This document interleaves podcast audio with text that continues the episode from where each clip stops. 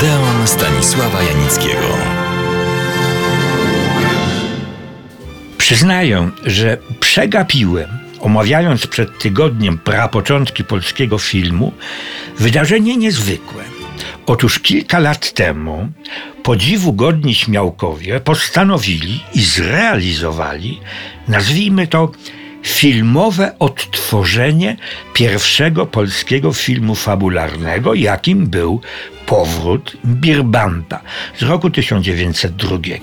Rekonstrukcja możliwa była dzięki pomocy różnych instytucji, przede wszystkim dwóch miasta Łodzi i Państwowemu Instytutowi Sztuki Filmowej. Było to przedsięwzięcie niezwykłe. Nie będę je oceniał, bo każdy z nas może mieć odmienne zdanie. Polecam internet, gdzie można filmik ten obejrzeć.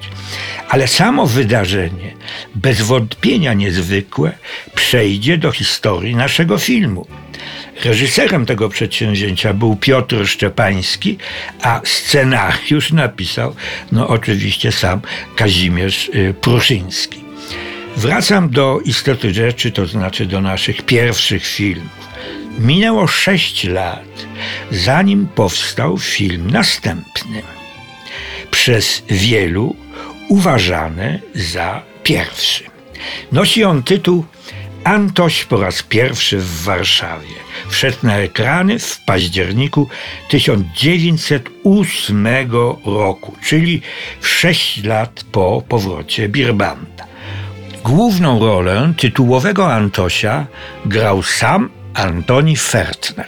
Co więcej, ten przez wiele lat niesłychanie popularny, świetny aktor napisał pod koniec życia wspomnienia, które ukazały się pod tytułem Podróże komiczne. I w tychże podróżach opisał akcję tego filmu, głównych bohaterów i tak dalej, i tak. Oto jak Antoni Fertner relacjonował treść tego filmu. Przedstawiał on film perypetie niezdary z prowincji, który przyjechał po raz pierwszy w życiu do Warszawy i zachowuje się w wielkim mieście jak niemowlę poznające dopiero barwy i smak życia. Naturalnie większa część akcji miała się toczyć w modnych podówczas ogródkach warszawskich, gdzie nasz prowincjonalny fajtłapa pada w końcu ofiarą dwóch stołecznych kurtyzan. Rozbawiony i zaszokowany ponętami życia, Antoś ani się spostrzega, gdy rozkoszne i niewinnie wyglądające dziewczątka okradają go z uciułamego na Warszawę grosza. E, film ten znalazł w 1911 roku swoją kontynuację w filmie Antoś Klawisz, bohater Powiśla. Z notatek prasowych dowiedzieć się można jedynie, że był to komediodramat z życia warszawskiego proletariatu, wykorzystujący wątki popularnych piosenek i skeczy kabaretowych. Rok 1911 był rokiem niezwykłym. Otóż weszło na polskie ekrany 11 filmów i to jak różnych.